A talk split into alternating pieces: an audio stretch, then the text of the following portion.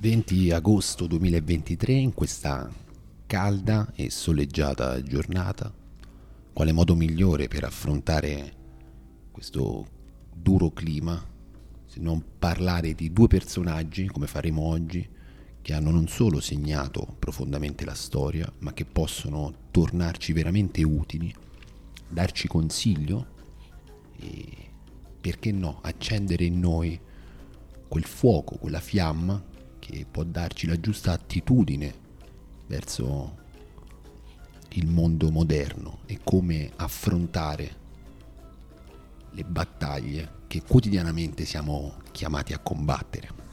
I due personaggi cui che andremo a citare oggi sono Sun Tzu e Hernán Cortés, due personaggi molto lontani nel tempo e anche nello spazio, ma che possono essere uniti da un filo conduttore che è quello dell'attitudine alla vita, se vogliamo, e, e ai problemi. Sun Tzu, famoso in tutto il mondo per il suo trattato di strategia militare, l'arte della guerra, vissuto tra il VI e il V secolo a.C. in Cina, ci ha donato questo, questo testo, ancora, ancora famoso oggi, dove descrive le strategie, i trucchi, le attitudini per combattere una guerra. Oggi vorrei citare alcune, alcuni passi presi appunto dal suo, dal suo testo L'arte della guerra. In particolare leggiamo, se mi trovo su territorio mortale, chiarisco a tutti che non c'è alcuna via di scampo perché è nella natura dei soldati saper resistere quando sono circondati, combattere fino alla morte quando non c'è alternativa e obbedire ciecamente quando non c'è speranza. E ancora, porta i tuoi uomini su posizioni elevate, senza via di uscita, e vedranno la morte. Pronti a morire, cosa non riusciranno a fare? È nelle situazioni disperate che ufficiali e soldati dimenticano la paura e danno il meglio di sé. Senza vie di fuga, difenderanno il terreno con i denti. Impegnati a fondo, si battono a fondo. Senza alternative, lottano fino allo stremo. O ancora, poni i tuoi uomini di fronte al pericolo, vedrai che sopravviveranno. Portali su territorio mortale e vivranno. È nel pericolo estremo che si può avvolgere la sconfitta in vittoria. Ecco, il luogo mortale, luogo di disperazione, luogo, luogo di estremo pericolo, inteso come catalizzatore dell'esistenza. Nel luogo mortale l'uomo, proprio perché si trova davanti al, alla morte, gli si dispiega l'abisso, il baratro, il baratro del non essere, l'uomo è capace di trasformarsi, di uscire dall'ordinario di uscire dalla situazione in cui verte la maggior parte della sua esistenza e trasfigurarsi uscendo dalla sua condizione normale, potremmo così dirla, per gettarsi oltre, gettarsi oltre l'ostacolo, oltre il limite. Quindi può esigere ciò che normalmente non richiede a se stesso nella vita di tutti i giorni. Quindi questo è un concetto, a nostro parere, meraviglioso la difficoltà, la difficoltà estrema, il momento di estremo pericolo, quando tutto sembra perduto, quando tutto può essere perduto, questo è il momento in cui l'uomo può trasformarsi, è il momento in cui si può distinguere l'essenziale dal non essenziale, è il momento in cui può dispiegarsi la realtà per quello che è Yata Bhuta, è il momento in cui l'uomo può uscire dalla condizione in cui normalmente è incatenato, situazione che lo obbliga tramite l'ignoranza, tramite abigia, a un'esistenza in cui non è conscio di ciò che può e ciò che deve fare. E Sun Tzu lo sa bene, Sun Tzu sa appunto che è necessario portare i suoi uomini in una condizione di rischio estremo per pretendere da loro, per ottenere da loro ciò che altrimenti non sarebbero in grado di dargli.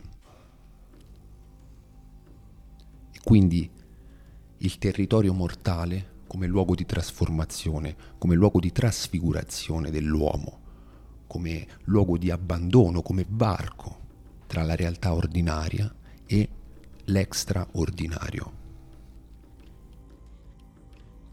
Facciamo un salto invece dall'estremo oriente allo estremo occidente, un salto spaziale e temporale di circa 2000 anni.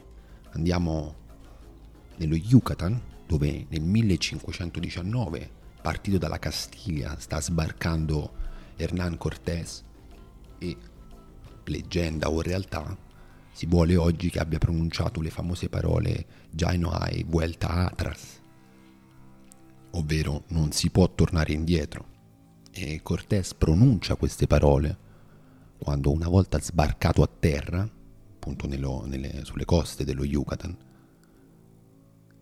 brucia le navi che hanno portato lui e i suoi uomini fin lì. Una scelta scellerata, potrebbe sembrare una scelta folle, che però va a tagliare i ponti col passato. Ancora troviamo un momento di rottura un momento di trasformazione, un momento di compromissione. Non è più possibile tornare indietro, si taglia i ponti, si chiude la porta a, alla possibilità di tornare ciò che si era. In questo caso è possibile soltanto andare avanti, completare la missione che ci si era prefissati. Si può essere o meno d'accordo su, su quello che sia stato poi l'esito e l'azione complessiva di Cortés. Non siamo qui a giudicare storicamente, anzi avremo molte riserve su quelle che sono state le reazioni. In ogni caso è, è l'attitudine che ci interessa, che ci affascina. Questa azione che può sembrare completamente folle, proprio perché rinuncia a quella che è un, appiglio in caso di insuccesso, le navi che potrebbero permettere di, di tornare a casa, di portarsi sani e salvi in Europa, vengono distrutte. E così si chiude la possibilità di rinunciare alla missione. Proprio questa è, infatti, l'idea dell'azione, quella di impedire, quella di chiudere quest'ultima porta e quindi rimangono soltanto due possibilità, il successo o la sconfitta, quindi probabilmente la morte.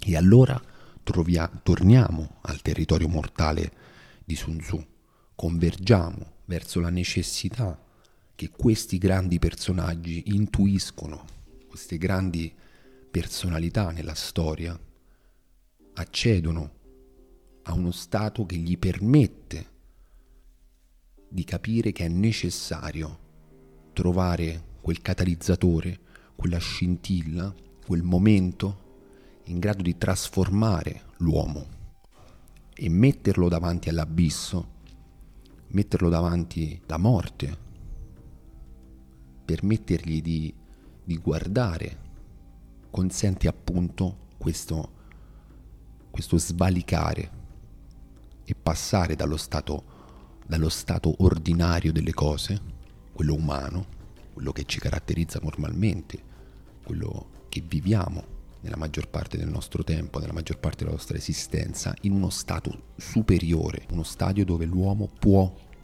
spingersi oltre, lanciarsi oltre l'ostacolo.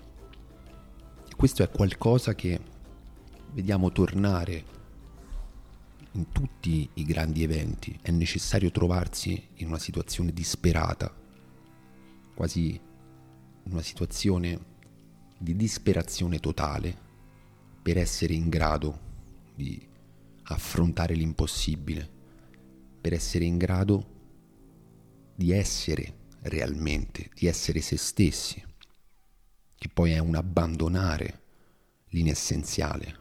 L'uomo infatti in una situazione del genere, una situazione di grande pericolo, una situazione di rischio, è costretto ad abbandonare il superfluo, e per il superfluo non intendiamo esclusivamente i beni materiali a cui normalmente ci riferiamo, ma ciò che realmente non fa parte di se stesso.